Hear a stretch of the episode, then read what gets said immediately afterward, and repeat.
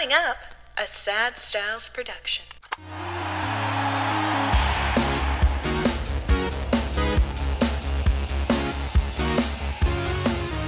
Hello and welcome. My name is Mikey Ehrenworth, signing on to the Sign Off of Frameworth podcast for yet another week. It is the show where we talk about all the stories you didn't know you wished you knew about the world of sports and sports marketing. I am joined in studio once again by my loyal co host, some like to say the main host, Brian Ehrenworth, president of Frameworth Sports Marketing. We've had a, a string of good recordings, eh? We put a put a few Yeah. together in the bank, and how you, you keeping up? You managing no, no, this pace? is great. I'm getting ahead of the curve in case I go away for a little while. A little I'm- while. I'm you know, planning to do. at the end listeners will know that we just had a couple weeks of you not here as well. So go away. You should say again. Well, I should give them a heads up. I'm heading to Florida this weekend to do a signing with our new exclusive uh, player for the Blue Jays, Alek Manoah. there you go. Heard it here first. Yep, there Little you go. A little exclusive for the sign off podcast. And we've got a guest waiting in the wings who uh, we can't wait to introduce in a little bit. But before we do, as we normally do on the podcast, a little bit of a shout out to all of our listeners out there who have shown us some love on Apple Podcasts and Spotify. Just a reminder if you haven't already and you're out there listening, just go onto your app, give us a rating and a review, and you may find yourself with a free piece of memorabilia that we'll send out to you. We do some random draws, give you a bit of a shout out on the podcast like we're about to right now. This review comes in from Tim Marin via Apple Podcasts, five stars. Calls it the Wayne Gretzky of podcasts. Well, there you go. There you go. Not How- not too how bad. apropos for how today's apropos show. of today. Uh, every episode is a great one. This guy says, "Listen, with those sorts of puns, you should be the host of this podcast, not me. You won't be disappointed. The guys do their research, ask great questions that are awesome guests, and keep the fun conversations going. I hate when each one ends. Keep up the great work. I'll be listening, Tim. Tim." Thank you so much. As we always do, reach out to us, signoffpod at frameworth.com, 30 days from the drop of this episode. And today, I think, in the spirit of our guest and in the spirit of the title of that review, let's go with a Kevin Lowe 8x10 photo. There you go. Oh, yeah, you go. That sounds good. We'll send that out. So reach out to us, signoffpod at frameworth.com. And hey, if you haven't already, leave us a rating and review. We choose randomly from those lists to send out some giveaways to. Uh, but enough of that, enough patting on the back. Uh, love to start these episodes out with a little bit of uh, self affirmation, as we always do. But we've got more important things to get to. Our guest today played seven years in the NHL, which included three seasons backstopping for a talented young team in Edmonton, featuring the likes of Mark Messier, Kevin Lowe, Glenn Anderson, Paul Coffey, and a little known talent named Wayne Gretzky. After going deep with the New York Rangers and mentoring a budding Steve Yzerman in Detroit, his legendary charisma and charm landed him roles as a player agent, brand ambassador, director of player development, and best man. More on that later. It's a pleasure to introduce the man who's perhaps the most referenced person by other guests on this podcast, which is a simple testament to the mark he's left not only on the game, but on his peers. Ladies and gentlemen, Eddie Mio. Hey, Eddie. Hey, thank you, Mikey and uh, Brian. Uh, I I was laughing when you said that he's going to be missing again for two weeks. When does he? When is he here? Every time I see him on Facebook, him and his wife, lovely wife, they're off somewhere. Whether they're overseas in Europe, uh, on a boat, on a cruise. I I, I want to be your dad when uh, when I grow up. I, I really believe that. I mean, Listen, I- I want I want you to be my dad as well because maybe you'd be around a little bit more often. It's like what I this guy's trying to get away from me or something. Ah, too much. No, Yeah, he's a I- good uh, some of it's business.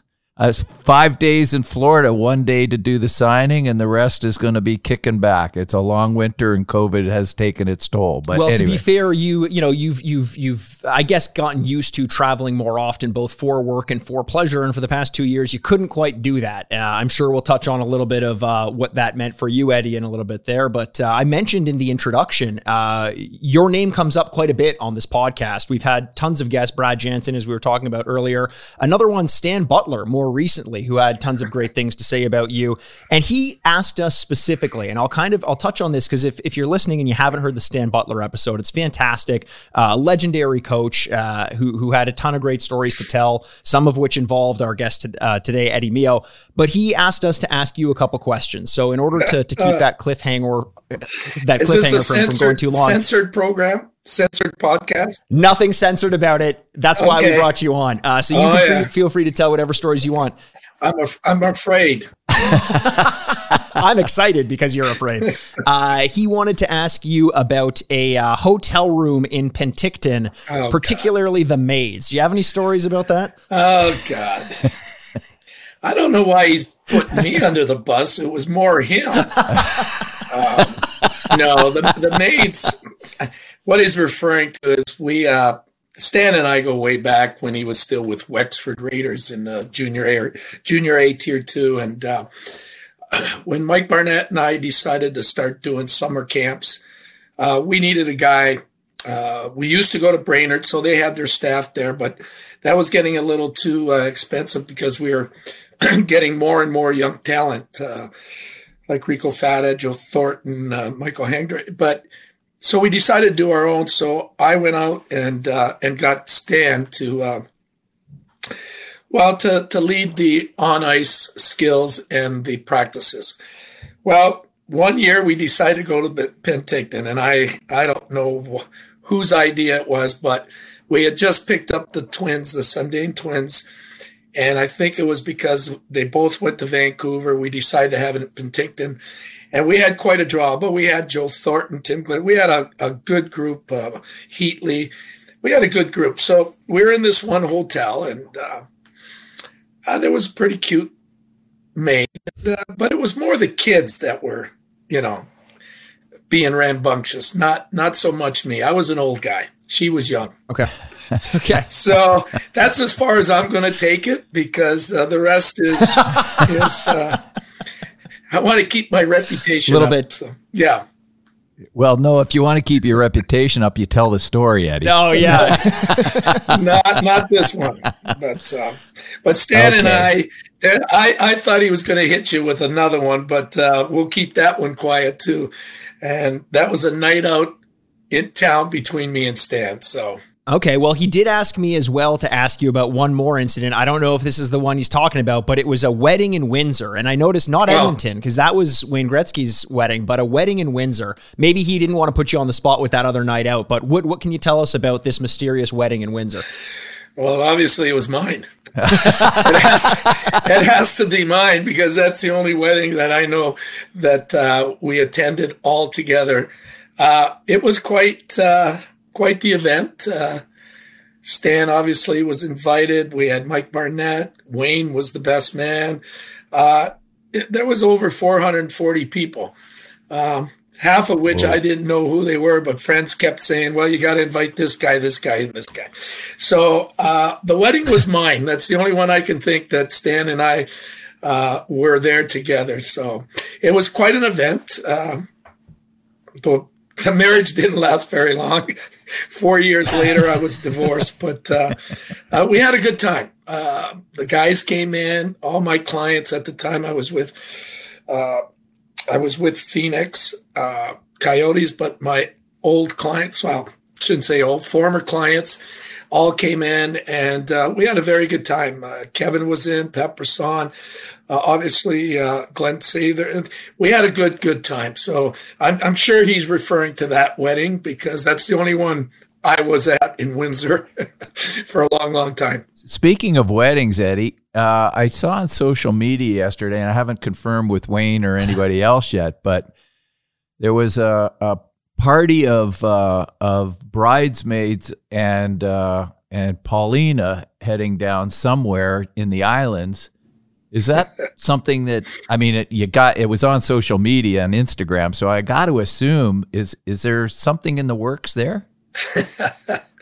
I think you better. I mean, if she posted it, it's got to be.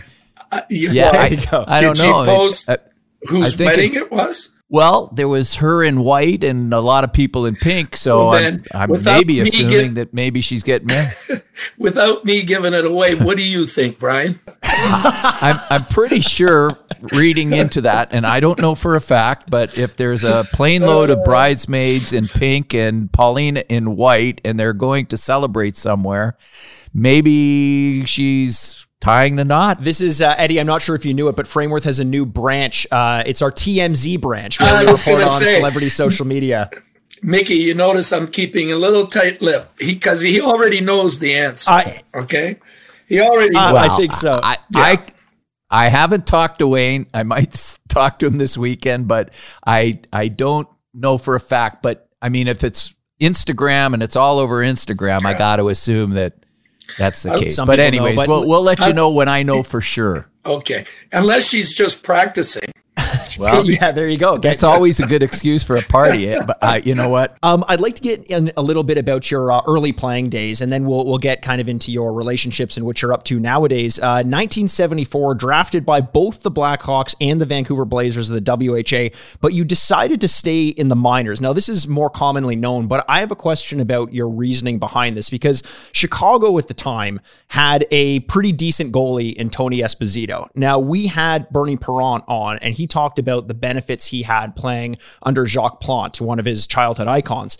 Was there a part of you that that considered the balance between learning from a guy like Esposito and the potential inability to play in an organization where Esposito's there? What what was your balancing act there in your thinking? Well, what happened there was uh, I went to camp uh, with Chicago, but it was Dallas Blackhawks camp in Guelph at the university there, and I did well because I was still in college. I was a, uh, just uh, finished my sophomore year, so at the camp uh, they wanted to sign me, but it was more of a uh, they would supplement my contract with Chicago, but I'd be playing in Flint. Flint was in the International League mm-hmm. at that time. It was a good league. Uh, but I decided to go back to college and uh, finished off the, the next two years. And uh, I had All American years both years. So I, I figured my worth would be up. Uh, they still had that goalie you just mentioned, Tony Esposito. Hmm. And every other year they would alternate between Michel Dumas and Mike Veisor. One guy would stay up the next guy would uh, play in Dallas all the time. And, you know, it was back and forth, but Tony was the constant. I mean, Tony was playing 60 games a year that year. So, I mean, mm-hmm. all those years. So when it came to my senior year and, and, and we were discussing which avenue to go, uh, by that time, Vancouver had folded and they became Calgary Cowboys. And uh, they picked up my mm-hmm. rights from Vancouver. And I signed with them. And I was up for about a month, and then they decided to send me and get me some playing time because Calgary had a guy by the name of Don Smoky McLeod, and he had just won the Avco Cup the year before. Heck of a goalie, and so they wanted me to get some playing time. And I went down to uh, first it was uh, Tidewater, which was Norfolk, Virginia. We had a great time on the beaches there, but uh, the Southern League folded and I ended up in Erie, Pennsylvania in the North American League, probably better known as the league that Slapshot was formed after. There you go. Yeah, yeah. and trust me, everything you saw in Slapshot, it was true in the North American League. uh, it was that crazy. Buses, the girl, everything you saw in that in that movie has ninety percent truth to that because I lived it for a year. Paul wow. Newman streaking as well. Paul Newman used to streak all the time in those yeah. games. So after that, that year, uh, Cal- Calgary folded and Birmingham Bulls picked me up. And again, I was up and down in the minors, ended up most of the year in Hampton until uh, they uh, they loaned me out to Indianapolis. Okay. I, I finished the year, the whole year there. And obviously the following year, 1978, in comes Wayne Gretzky. But the reason I decided to go to WHA, I always thought here I could get a name, start playing, and hopefully when the NHL teams, and we always knew, we had a feeling that the WHA was going to fold and NHL was going to pick right. up some of the stronger teams. And you could see that it, every, every year there was a couple teams folding. So you knew somebody was going to get picked up, especially all of a sudden the year before the five guys go to to Birmingham, Pat Riggin, uh, Ramage, uh, Ricky Vaive. Rick Vaive, who we just yeah. interviewed yesterday. Yeah. Yeah. So you kind of knew the, those were big NHL prospects. In comes Wayne Gretzky. So I think I did a, a, a, pretty good move by doing that. Got established for four years in the WHA, and Edmonton buys us off from Indianapolis. The next year, Edmonton becomes NHL. So I think it was a good mm. decision because I might have been buried in the Chicago organization because, uh, like I said, Mike Veisor and Michel Dumas and Tony ended up playing another five years, right? So uh, yeah. even even after we got a WHA got absorbed, so this way I got to play earlier uh, than I thought. So an, another important element of this is is meeting your uh, eventual best friend in in Wayne Gretzky, uh, who who uh, as we mentioned, you were the best man at his wedding, and, and vice versa. He was the best man at your wedding.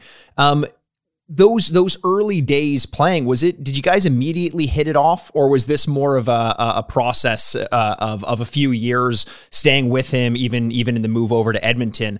Did you guys just just hit it off right away? I think we hit it off. There was a third man involved in peter driscoll but it was funny that that summer i came back to windsor and uh, Indy just signed uh, uh, Wayne and, and all my friends. I was playing uh, uh, fastball at the time. We'd go to a bar afterwards, and I was asked, I said, How, how do you think uh, you're going to like playing with Wayne Gretzky? And I looked right at him. I said, I have no clue who this kid is, but how's he going to like? How's he to like playing with me? I'm the established guy. Hey, there you I've go. I've had yeah. three years, and I keep telling, I keep telling Wayne go. the story. But uh, that was the case. So I didn't know anything about Wayne. Indianapolis, we didn't get hockey news. We didn't get news of the junior leagues, Sault Ste. Marie, uh, World Juniors. You know, I, I just come from Birmingham, Indianapolis. We're kind of down south. What had happened was Pat Stapleton, Whitey Stapleton, former Chicago Blackhawks, Chicago Cougars, was our GM and uh, coach. And he had called us up. Peter and I had a house in Carmel, and uh, we would go back most of the summer in, in August. Well, uh, State uh, Whitey called us up and said, "Listen, this kid Wayne Gretzky is going to be staying with a doctor family. They're going to be living close to you, maybe two, three blocks. Would you keep an eye on him and make him feel at home? Because in August he had to go and start uh, what do you call it, uh, high school, right? So." Sure. It ended up Wayne's Wayne's hangout was a place called Steak and Shake. Okay. So okay. Peter and I on a Friday night, we'd always in August we weren't playing, so we'd always take. Peter had this beautiful baby blue Barrettes with top down Cadillac, brand new. So we'd come cruising in the thing, and there's Wayne holding court with uh, his high school guys and gals, and we just look at it and say, "Hey, you need anything?" Boom. No, we take off, but we were always keeping an eye on him during the day uh, after school, we'd go to dinner. So the, the friendship bonded between myself, not only myself and, uh, but Peter Driscoll was an, an, important part. He was the third man in the deal. And Peter had just scored 50 goals with Indy the year before, and he was a tough kid. So uh, it was ironic that when they made the deal um, uh, in November, that the three of us were going me and Peter were going with Wayne. So that's how the friendship built. Well, I, I, think I think Wayne and Peter were going with you based on what you were well, telling us earlier. I think that's more that was the, the bulk of the deal, right? All right. You just Mickey, I was just gonna say the deal was for eight hundred fifty thousand. Eight hundred forty nine thousand nine hundred ninety nine was for me. The other dollar was for Peter and Wayne. Let's get that straight with all your viewers, okay? That's that is established now. That's that's canon they needed a goalie. Okay. Wayne was only 17 years old, only played eight games. We didn't know what Wayne's going to be, but I re- I was already established. Of course. now, if you're talking to Peter, I, well, you, if you're talking to Peter Driscoll, it's the other way. It's for Peter because he had just scored 50 the year before, and he was a tough guy. But like I said, the whole thing revolved between the two of us in August, meaning me and Peter befriending Wayne, making sure we even gave him the house some nights for his party. His guys, John Mowat, his good friend he grew up with, and a couple other guys from Brantford would drive down. We gave him the house to, you know, to have a little party per se. so the bond became close between the three of us, and iron, like, not ironically, but that's how the deal ended up the three of us going to Edmonton. Now, I I, I heard a story because we had Gus Badali on in one of our earlier episodes, a two parter, a fantastic interview as well. And you mentioned that that deal for eight hundred and fifty thousand, I believe it was. There yeah. was a few thousand of that that would have been spent by you unknowingly after one of the flights over. And the story of this flight is fascinating to me, and it dovetails two stories nicely. One is the one I just mentioned, which hopefully you can tell, and the other is uh, which was was queued up to us by Gus Badali. The other was the fact that I've heard that when you got on that flight, you didn't know. You knew you were going to Alberta eventually, but you didn't know which team you were going to be traded to. Is that is that actually was that possible at this point? That was true. Uh, we had practice, and uh, it was funny because uh, daughter, and I can't remember her first name, but she was sitting in the stands that morning, and actually she'd been in Indianapolis all week long. So Nelson Skalbania owned the Racers, and uh, after practice, uh, Whitey called us into his office and looked at the three of us and said, Guys, I'm sorry, but go home, take your equipment, pack some clothes. You know, you're you're being sold. And we go, Oh, wow. Uh, where are we going? He says, uh, We don't know yet. It's uh, between Winnipeg and Edmonton. Who's ever got 250,000 in the bank, mates the deal by two o'clock, you'll know. So be at the airport by two o'clock or 1.30. You're leaving at two o'clock. Well, we get to the airport and we got our equipment, luggage, and there's this small little Lear jet out there. And uh, but it didn't matter because we're going private. And back in 1978, nobody went private unless you were a big shot. No. So we're thinking pri- uh, big shot. Well, it's being delayed. It's now four o'clock, four thirty. No word. Uh, and then Whitey, I, I can't remember if it was five or six o'clock Indy time. Whitey just said, "Hey, I got a phone call. Get on the plane, pack your stuff. You're heading to Minneapolis, and by the time you land, the deal should be done." So you're right, and Gus was right. When we got on that plane, we had no clue where we were going, Wow. except for That's That's- crazy. That's Minneapolis. incredible. Yeah, Minneapolis. We knew we were going to land in Mini, refuel, and uh, and Well, hopefully that's a that's a midpoint between Winnipeg and Edmonton, and there you go. Those poor Winnipeg fans. They could have Wayne Gretzky and Eddie Mio and Driscoll. Wow.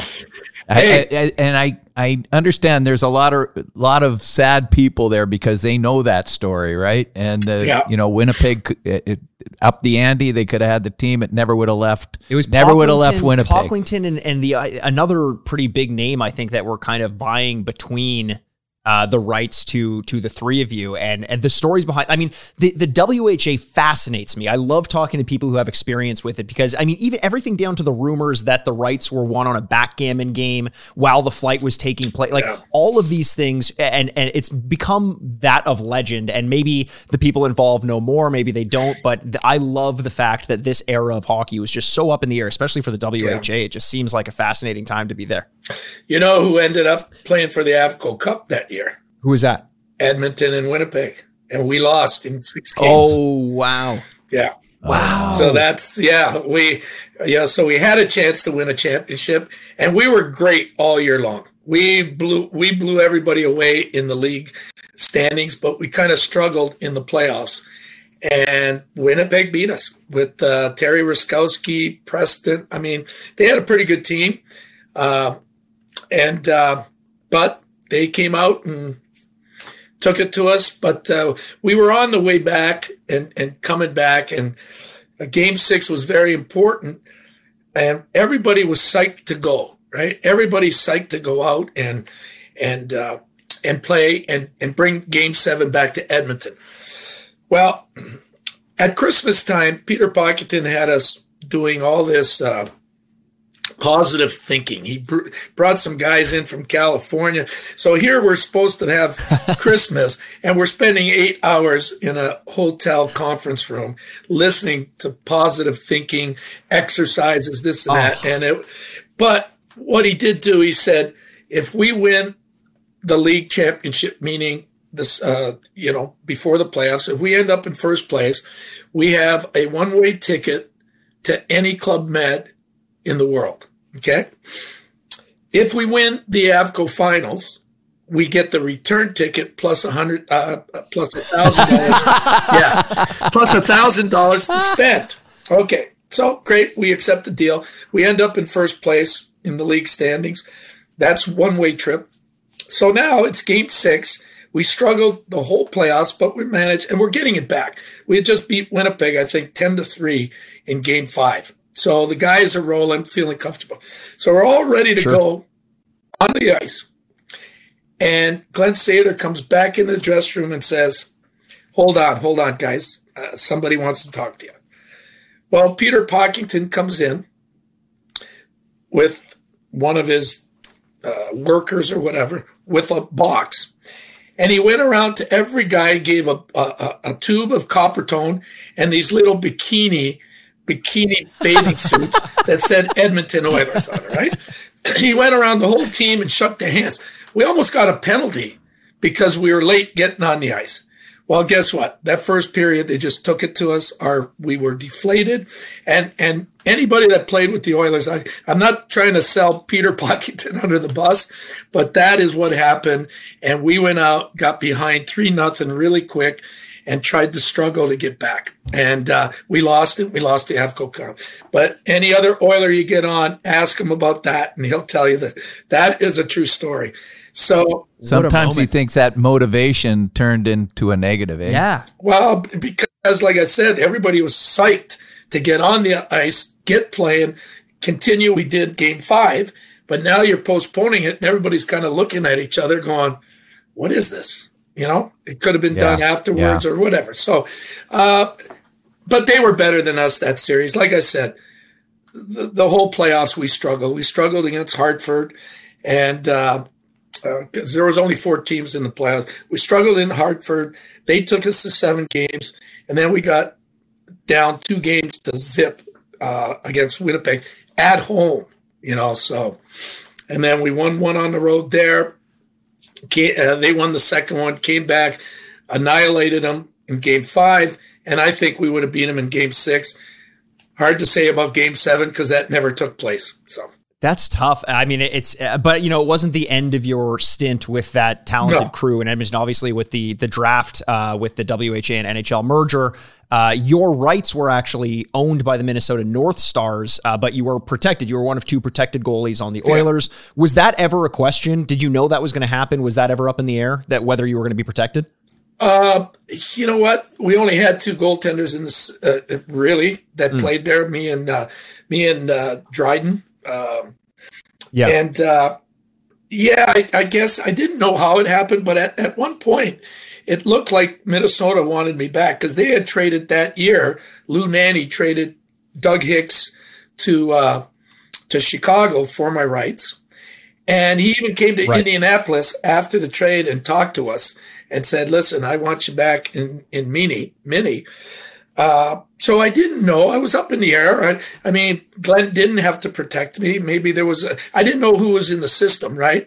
Uh, no one was ever called up in '78. It was just me and uh, me and Dryden, and uh, so I didn't know what was going to happen. Right. Uh, but when they did protect me, you know, I felt really, really relieved because I liked Edmonton. Really liked it. Yeah, we had a great yeah. squad. Glenn Sather did a great job keeping uh, and making deals to keep most of the guys from the year before. So we started off, I think, a little bit better than most of the uh, uh, the WH uh, WHA teams, right? Uh, Winnipeg, Quebec City, and uh, obviously Hartford, because Glenn probably kept about three quarters of the guys. so yeah, I was I was excited that hey, I wasn't going anywhere. Now I get a shot at the NHL and, and all that. So and you had you had a few more years, obviously, playing with with Wayne. And and before we get to the later parts of your career, because I'd love to get into your your time in in New York uh, and and get your ultimate preference between Steak Shack and Studio 54. But before you were in I New York, that was going to happen. before before you were in New York, uh, obviously spending spending time with Wayne kind of laid the groundwork for for some of what would come post your playing career. Uh, you you you had worked with Wayne uh, at his winery at one point as well as the vice president of U.S. sales. Uh, stayed close, obviously. At, at, one point, you were director of player development with with Phoenix. Was that also involved around Wayne's involvement with that team yeah. too? Was were you were you did you just want to remain tight and yeah. Uh, and and take some opportunities and help each other out along the way? Well, even when I was traded, uh, Wayne helped me get traded. Okay. Um, some guy named Grant Fuhr decided, yeah, some guy named Grant Fuhr okay. decided he could play at 18. So the expendable guy was me because Ronnie Low was making much more money than I was. Uh, it was pretty hard to send him to the minors. So I ended Right. up in Wichita and uh, playing for uh, Larry Gordon, who was our GM the year before, right? So, uh, anyways, down there, Brian, he knows Glen Sather. Glen Sather never wanted to be taken in a deal. He always wanted to get the best. So there was a lot of offers going back and forth. And one was with Boston, but Glen wanted Stan Jonathan and somebody else. And there's no way Boston was going to get. So Wayne eventually, I think he went to Slats and uh, he won't probably admit it, but maybe you can ask him that off camera. But I think he said to, to, to Glen Sather, hey, listen, Eddie's wasting away there. He doesn't belong down in the Central League. Uh, just make the deal. And at that time, New York was struggling with goaltending because they were all hurt. John Davidson was hurt. Um, uh, Steve Baker. Uh, they had another third guy. Everybody was hurt. So Steve Weeks was the only goaltender. And they ended up calling up John Vanbiesbrouck from Sault Ste. Marie, okay, as an emergency. Mm-hmm. And he was only 18. He was drafted by New York the year before or the, the summer before. So, anyways, the timing was right. And Glen, Glen ended up saying, okay, all he got for me was Lance Nethery, okay, who was a Toronto guy and then went to New York. So he ended up there. Well, my first six games in, in New York, I was six and oh. And Wayne was always going to Glen and saying, geez, Eddie won another one, Glen. Hey, Eddie won another one. So he, he was instigating right at breakfast. Oh, wow, paper. Anyways, say that Glen, Glen looked at Gretz and said, that's the last time I do anybody a favor. so, so I think Wayne had a lot to do with, with, with getting me to a place, as you say, New York, which was a fantastic place to play. Wayne Fantastic. Wayne is notorious for being loyal to his friends and vice versa. So Yes, he you is. know, and Yeah. and he he'd go to ha- always have your back in any situation. Yep. Well, and and I think we all benefited from that, or at least those of us, uh, or or the, those in the world who got to experience the Wayne Gretzky Fantasy Camp, because uh, that was such a tight knit community as well that you had been involved with. Uh, obviously, you, you'd maintained your relationship with Wayne Gretzky, and our experiences there. The, the Wayne Gretzky Fantasy Camp comes up all the time on this podcast, and it's kind of one of the things that our listeners love hearing about most because it's just such an intimate look into the life of some of the and you, players. and you know that my biggest memory was not getting a pass from Wayne Gretzky, not defending against Wayne uh-huh. Gretzky, but finally scoring on Eddie Mio. finally scoring on Eddie. I got one goal and maybe 30 shots over 15 years. And, and, you know me, and it was pro. I think it was a goal that somebody shot a puck and went off my ass and in the net, and that was it. That was all I could. Nobody could score on Eddie. He was still that good. The thing is, they don't ask you how; they just ask you how many. So you scored, and One. Wasn't that the year you guys won? Did you have you won Uh, one year? I won, I think, Twice, twice didn't over you? Twice. 15 years, Not like as that. opposed to yeah, Derek Moore, Derek, Derek, right? like 11 out of 15 He years won or something almost like every that. year. I got sick of it. You know, our team won one year, so it's nice for everybody. But like you said, Mickey, that that uh, that fantasy camp, not only did everybody enjoy it, I think the pros enjoyed it, and uh, you know, it seemed like that. Yeah. Yeah. you got that vibe from everyone involved. Yeah, it. We looked forward to it. In fact, I should have had hip surgery probably five years before we ended it all, but I didn't want to miss one year of this thing. So when Wayne called it quits, that's when I went and scheduled my new hip uh, replacement because uh, it was starting to bother me. But there's no way I was going to get laid up for six months and not be able to go to that fantasy camp. And that's the kind of thing. I mean, if you talk to uh, Savvy, Denis Savard, you talk to Rick Tocchet came a few years. I mean, every Yep. guy that came just looked forward to those four or five days. And uh, and when he moved to Vegas, it was even better, you know. Uh, and uh, like I said, everybody, everybody, the camaraderie. It wasn't like uh, the campers were uh, were bugging all the guys. We had cocktails with the guys. We were at the parties. We enjoyed the guys' wives. Uh, everybody was a friendly, friendly Well, unit. not Enjo- that much. enjoyed their wives. Well, Okay. you know Talk what I'm about stories talking from New. York. All right. well, yeah. The one thing about it is all those guys, almost all the guys that were there for multiple years, and, and most of the guys were because even if they couldn't really afford it, they found a way to get in. And, and Wayne was so generous with some of them that he just said, You're coming back. Well, I can't afford the second. You're coming back. Right. And he would pick up the tab. Yeah. That's Wayne. Yeah. Uh, but you had to be that kind of guy that was uh, a positive effect on the camp. But the guys, pros and uh, amateurs that were there, all have still. uh, Eddie, I'm sure you get emails and and contacts from almost all those guys. So do I. We're Yeah. still in touch. Um, they all still want to go. Wayne talks about it. I talked to him uh, uh, back in August, and he says we got to get another one going. Oh, and I think he said, where was it? He wanted to do it in Atlanta or somewhere where, where his new broadcast is. Yeah. But you know, Wayne talks about he wanted to do it in Europe one year too. yeah, remember we were all going to Europe, right? I haven't put my skates on since the last camp either. So Well, I'm still waiting for you because I I've been skating with the Red Wing alumni. In fact, we're going to Dallas this weekend. We playing right after the uh, Dallas uh, Saber game, and we're playing the Dallas uh, Stars alumni. So I don't know how long I'll last with those young guys, but uh, it's uh, it's it. We stay in we, we stay in hopefully good shape. We just did two outdoor games in Detroit, so we've got a pretty good alumni. We're Mickey Redmond, Darren McCarty, uh, Joey Kocur, Larry Murphy. Uh, we get a pretty good lineup of uh, Hall of Famers out there, and then we also have the Hall of Shamers like myself, and you know, uh, I'm sure you're still uh, you know. at top form. uh, Wait, so how does that work? I actually don't know much about that. So is this is this part of like a an ongoing broadcast, or is this more of just like a like a, a, a way to have fun with among the teams? Like, is you just play with the alumni team against other alumni teams as Yeah. as they're traveling together?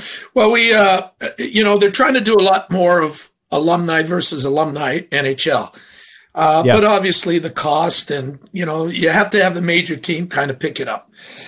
But locally, we'll do, we'll play against like the, the outdoor game. We played against UAW, we played against Ram Truck. So they put teams together. And we go out, and the money all goes to charity. So, so the majority of our games are within the city, and uh, and and again, they're not great games, but we have a lot of fun. And the guys playing against us enjoy it because they're getting to face off against uh, Jimmy Carson one night, or go against Larry Murphy, Craig Wolanin, Mickey Redmond, McCarty has fun with them. So uh, it's a big it's a big afternoon or night for those guys. So and we enjoy it too. We get to tell each other how good we used to be in the dressing room. Now, I, I I'm curious because I, I've heard before you, uh, uh, as well as, as as other members of the alumni, have been somewhat vocal about the ways, especially in the past, that the NHL would treat or not treat ex NHL players. Kind of their time with the league would be up. And they wouldn't do enough to support the process and the transition between being a player at the top of their game and finding something else to do with their lives. Um, now, the NHL alumni has done a ton of good work, uh, great work uh, since then. And even in those last couple years that, that you mentioned you've been playing with the alumni teams, do you notice that significant changes are being made even as of three or four years ago? Yeah. Uh, uh, 100% since Glenn Healy took over, as you guys know, he has brought the NHL yeah. alumni right where it should be. And uh, he That's has great. worked with financial institutions to try and take care of the older guys that don't have that good pension uh, that uh, they started, I think, in 80, 87 or 80, yeah, 87, where, you know, there was a lump sum for the players that played over 400. Some of us didn't get that pension because you had to come back and play 40 games. If you remember, you might be too young, Mickey, but Brian will remember Guy Lafleur came out of retirement. Gilbert Perreault came out of retirement. Danny Gare played 40 games. They played, they had to dress and be involved in 40 games. That added to their career and years before, and they got the old and the new. While there were some guys that were qualified but had to play, and in my case, I couldn't latch on with a team. Uh, Danny Gare, Glen Sather did him a favor, brought him back into the fold, dressed him for 40 games, played him one or two shifts, and then released him after 40 games. But Danny picked up. So Glenn now has tried to take care of those guys that got left behind that year. Right. And not only that, just uh, creating uh, uh, deals with Hertz, uh, uh, car rentals, just hotels. Wiser, yeah. Yeah, I mean everything. Glenn and his his group, Scott and and anybody else that's under them, they have done one hundred percent. Uh, I mean, I, I, it, it's night and day.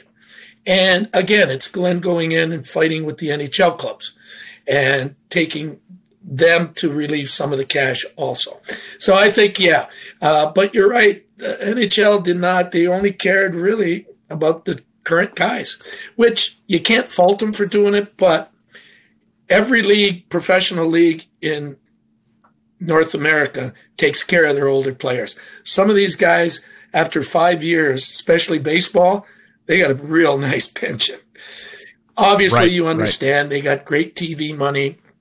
We never had that TV money back in my era and uh, now it's starting to come. So, uh, so I applaud Glenn Healy and his group, and I applaud the NHL for knowing, hey, there is a problem coming on board. Yeah. You know, yeah. yeah. One of the one of the things that Glenn's brought to the table too, in addition to that, is the fact that one of the issues that the NHL alumni has always had, as with the PA, is that there's a small percentage of guys that drive a large mm-hmm. part of the industry. You know, the Crosbys, Ovechkins, yeah. and that the, the, the Jersey sales, McDavid's. Uh, and the same holds true for the alumni. And the problem is when the alumni leave the league, they're on their own and or have been on their own. And so somebody like Wayne Gretzky would say, "Well, okay, show me a plan that makes sense because I get all this money coming, right? You know, from endorsements and that directly to me." And I don't mind helping the other guys. But if I'm driving, you know, 80% of the business, you know, how it is how is that equitable for mm-hmm. me? I'm giving away a lot of money and you got to show me how it's going to work sure. for everybody because I don't mind doing that as long as it goes to the right places.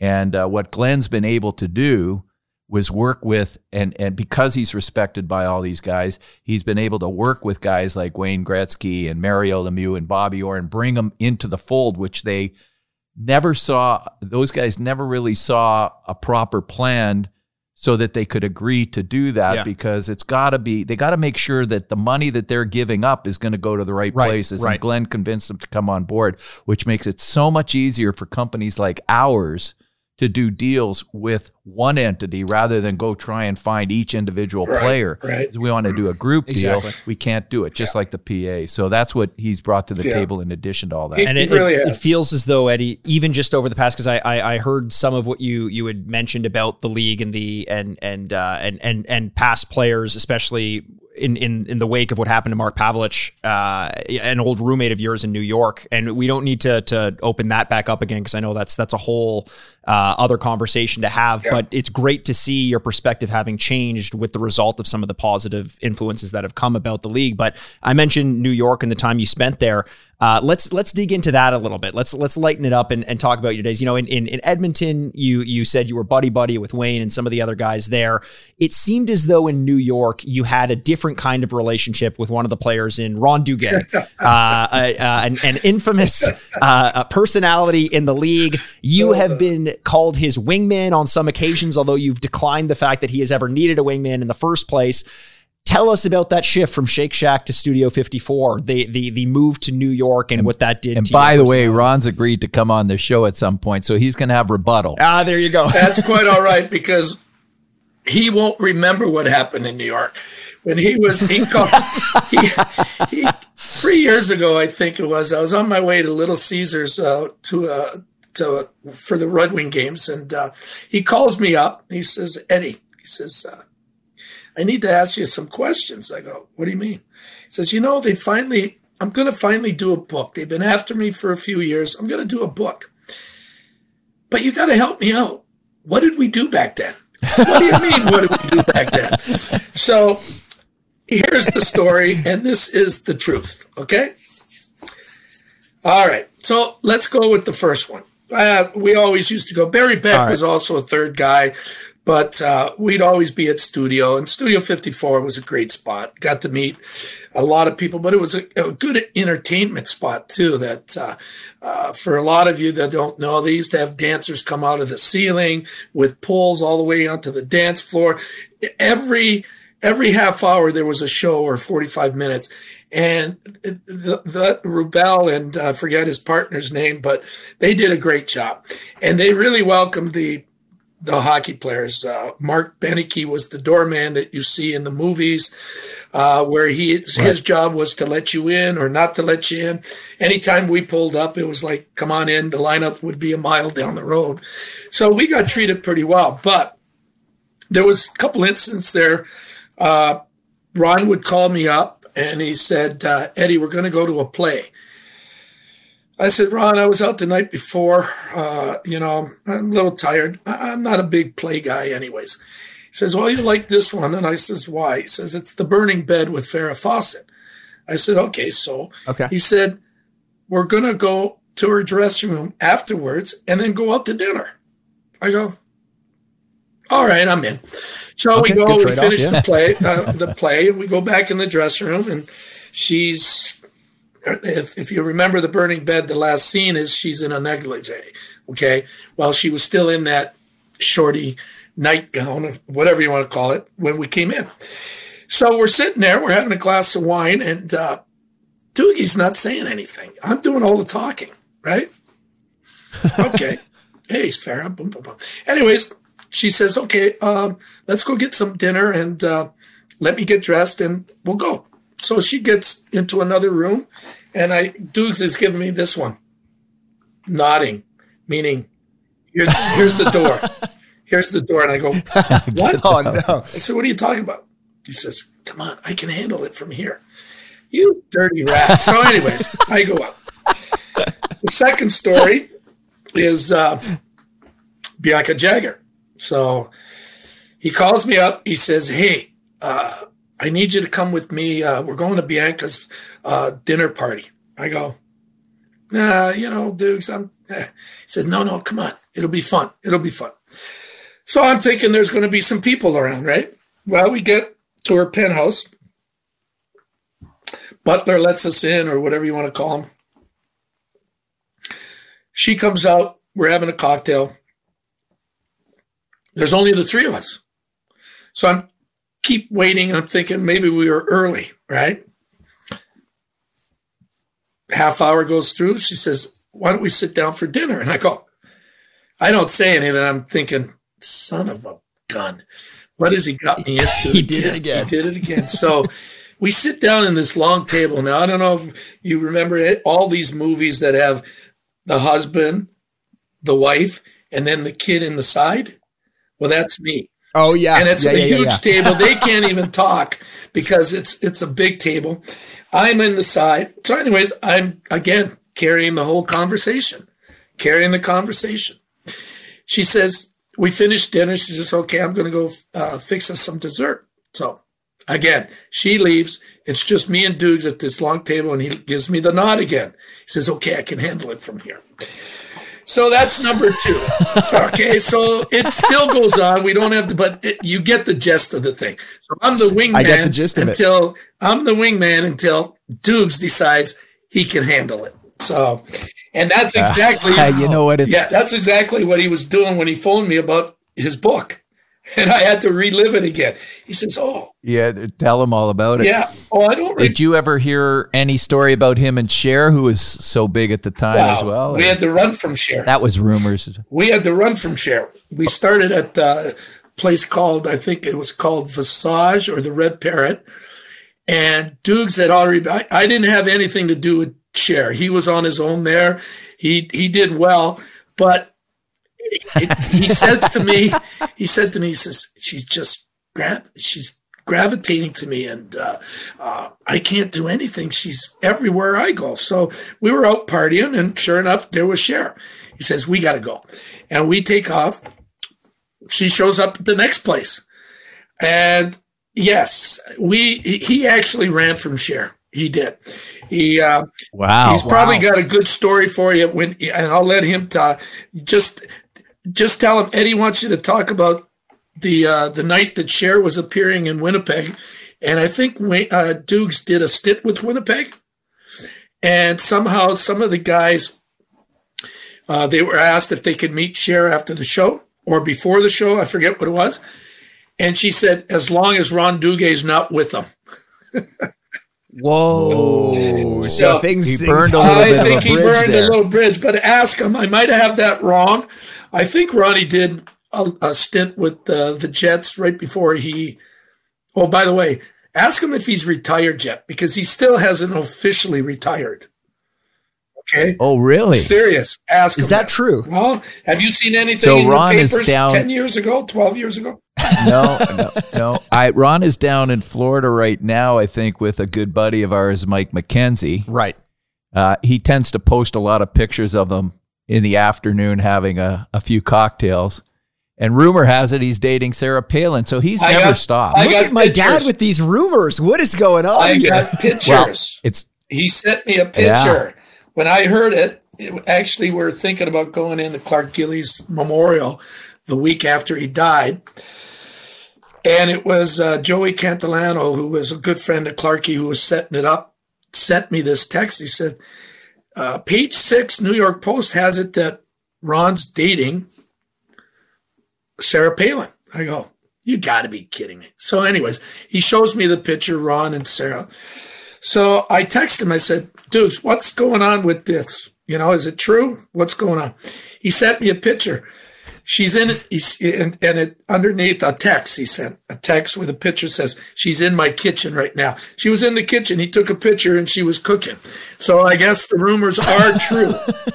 All right. Well, rumors it- again, I I would never. I'm not like TMZ. I won't talk about anything that I shouldn't be talking Sure. about. But if it's sitting there front and center on Facebook or Instagram, and they're friends of mine, then I'll I'll Oh, it's true. talk That's about fair. it because It's- everybody else knows Oh, too. no, it's it's fun. true. I mean, you It's get it's true. it's it's a, Yeah. impressive knowing that uh, a guy nicknamed the Italian Stallion was the wingman for someone else. But I, hey, I guess there's always a bigger fish. Who knows? I, I don't I don't know what his deal is. Hey, Uh, listen, uh, by Eddie, the we're- way, he never set me up. Okay. he didn't. Never. A Not selfish, once. just selfish. Not once with Farrah's friends or or uh, uh, Bianca's friends. Nothing. Nothing. I got Nothing. zilch. Chopped liver over here. I know. Where was uh, Bianca at the time? With I mean, obviously she was married to Mick. Was was was that over at the Yeah, time? they and were she kept the name. I can't remember. They were divorced. Yeah, yeah, yeah. yeah. They Yeah. were divorced. because you don't want to mess around with Mick. No. No, no, no, definitely not. Definitely not. Uh, look, we're running a little bit low on time, Eddie. We appreciate uh, all the time you've given us so far. Uh, you're currently, I want to touch on this just briefly uh, so you can speak about your current position as the director of North America and a player agent for Octane Sports, settling into that role nicely. Can you say a little bit about the company, maybe about what you do, and, and maybe Yeah. some of our listeners will, can reach out for some information? Well, as Brian knows, I worked with IMG and Mike Barnett for 12 years, uh, representing Sergei Fedorov, Joe Thornton. So, anyways, when Wayne, we, we were going to touch about it. When Wayne had uh, some ownership in Phoenix, he brought Mike Barnett, and the year after, he, he asked me to leave IMG and come and be director player development with assistant GM job in the way in the in the wings. Uh, so we did that for five years. And then I came back, as you said, I, I, I was his VP of sales in the States. Long story short, uh, about five years ago, uh, someone came and said, You should get back in the agent business. And uh, two of my friends said the same thing. So the three of us started Octane Sports. And uh, we're back in the game. And uh, we don't have any players in the NHL, but uh, uh, the number one goaltender in the OHL is Ben Gaudreau. It was my first get four, four years ago. He'll have a great career with San Jose. Uh, look forward to hopefully signing him in April, uh, according to San Jose. But then we have uh, th- four kids on the development team here in the U.S., two going into the draft this year. So it's coming, and uh, I'm enjoying it again. Uh, some mornings I wake up saying, "What did I get into again?" But uh, that that's my life is is hockey, and I like working with young kids. Uh, I I hired uh, Wayne Smith, who I think Brian Mickey you might know was the head scout of the Boston Bruins during their Stanley Cup years. Unfortunately, Right. he got fired, but I brought him in. He's a great uh, visionary. He's a great judge of talent.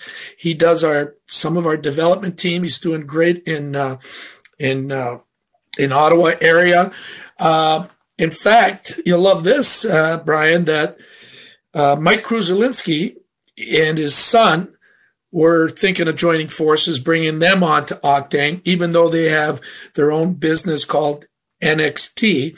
But Mike now is doing a little bit of the bird dogging and and enjoying it. And obviously, with Michigan, we're pretty tight in. Uh, so it's it's coming, Mickey, uh, Brian. It's uh, it's a tough business. There's a lot of great agencies out there, and the only market I really haven't dived into yet is the Toronto area, which obviously because of COVID the last two years, really tough for me to get there. But I'll I'll open up that market pretty sure with with with Mike with me, and we're looking for getting a guy in that area also. So it's been good, and uh, I think in five years you'll you'll hear more of Octane Sports because all our kids will be in the NHL. So anything we can do to help. As a matter of fact, I've been keeping my eye on a kid uh, that I'll let you know about off off the thing. Sure. And I have a very good relationship, and his father's and I are very close. I flew him into Toronto uh, just to see the place and keep the relationship strong. Uh, he's only 12 or 13 years old now, but you know, he's got a couple years to go, but somebody you should keep an eye on. And I'd recommend you because I know you Yeah. well. Well, you know, Brian, you say 12, 13. That's what guys are recruiting. They're recruiting old nines, which are 12 years old. I unfortunately right. don't want to do that, except you have to throw your name in there. You don't want them latching on to somebody that young, you know? Uh, Yeah. Unfortunately, I would like to wait till they're 16, but there's no way you're going to get ahead in this business. You got to recruit them at 13 years old, 13, 14 at the latest. Well, in in in the sense that uh, this sense that you don't have to necessarily recruit them, but as you say, you just gotta you know start build. I built a relationship with them since the kid's Yeah. ten, just because I I saw them and I Sure. liked them and I said, boy, this kid's talented for ten. Now I'm not a hockey expert like you are in terms of skill sets, but.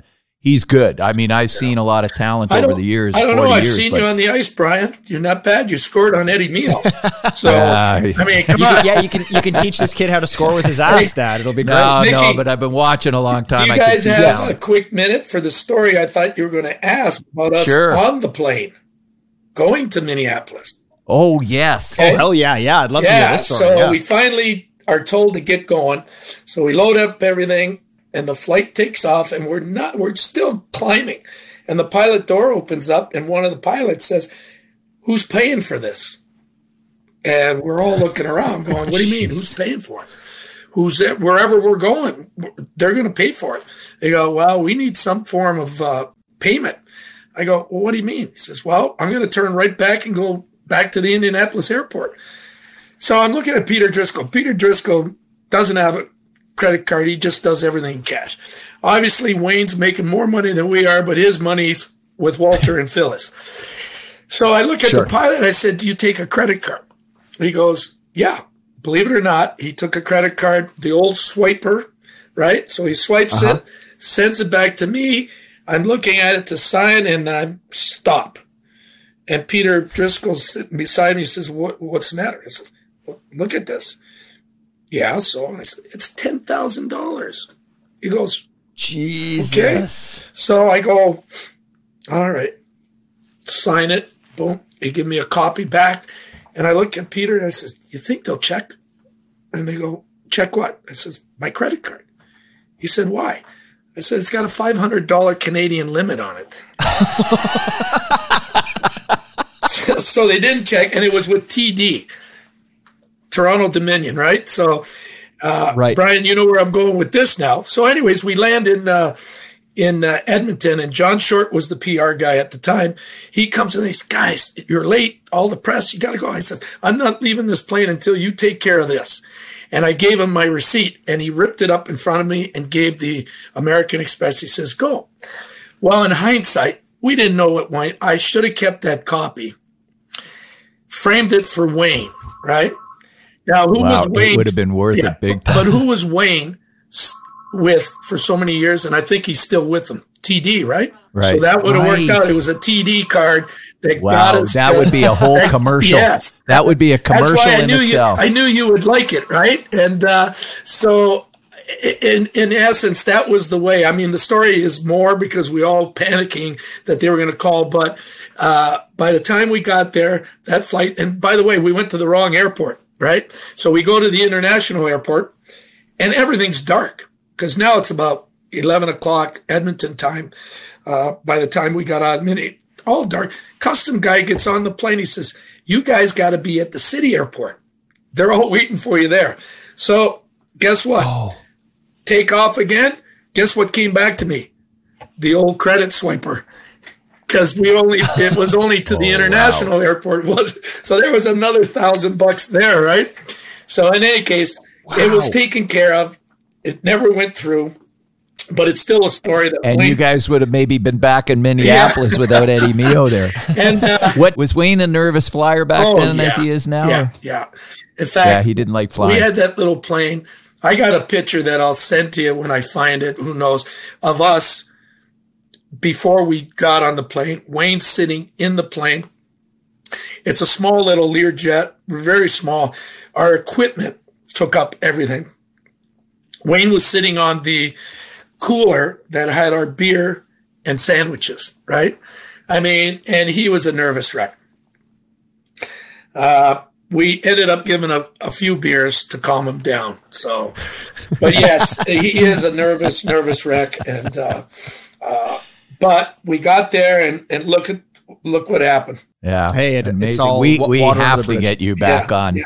There's there's hundreds of more stories. I know because I've heard them from Eddie over the years that we got to get to it. At some point, we got to get you back on. It's problem. been awesome, Eddie. Well, story after story. Eddie, we appreciate you taking the time. Obviously, octanesports.com if you're out there listening and you want to check it out. Uh, Eddie, once again, thank you so much for sharing your stories and your insight, going into depth and finally shedding uh, some color on the stories that guys like Gus Badali and Stan Butler set up for us in the first place. Uh, so, Eddie, uh, anything else you want to shout out? Anything you want to send people towards on your end? No, I, I just I, I I think you guys have got a good show going. I've heard about it, but uh, you got a pretty good dad there, and he's been very supportive of not only that, of the yeah. alumni, but he does some things uh, that other guys that own businesses like his won't do. So stay close to him. And uh, when I'm in Toronto, I'll give you guys a shout.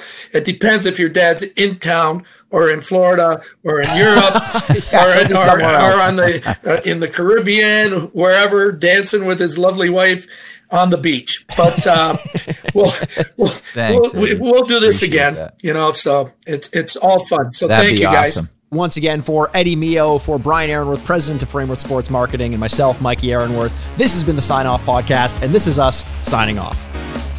Well, ladies and gentlemen, we made it to the end of yet another episode. Thanks again so much for joining us. You can find videos of all of our episodes on YouTube by searching the Sign Off Podcast. You can also follow us on Twitter at Frameworth Sport or Instagram at Frameworth Sports. And hey, if you're not sick of me yet, you can find me on Twitter over at, at Retrograde Mikey, or you can always find me embarrassing myself over on Instagram at Ehrenworth. The Sign Off is a proud product of Fadu Productions and Sad Styles Productions, executive producers Mikey Ehrenworth and Andrew Bascom. Until next week, this is Mikey Ehrenworth signing off. Furnished by Sad Styles Productions. Get into it.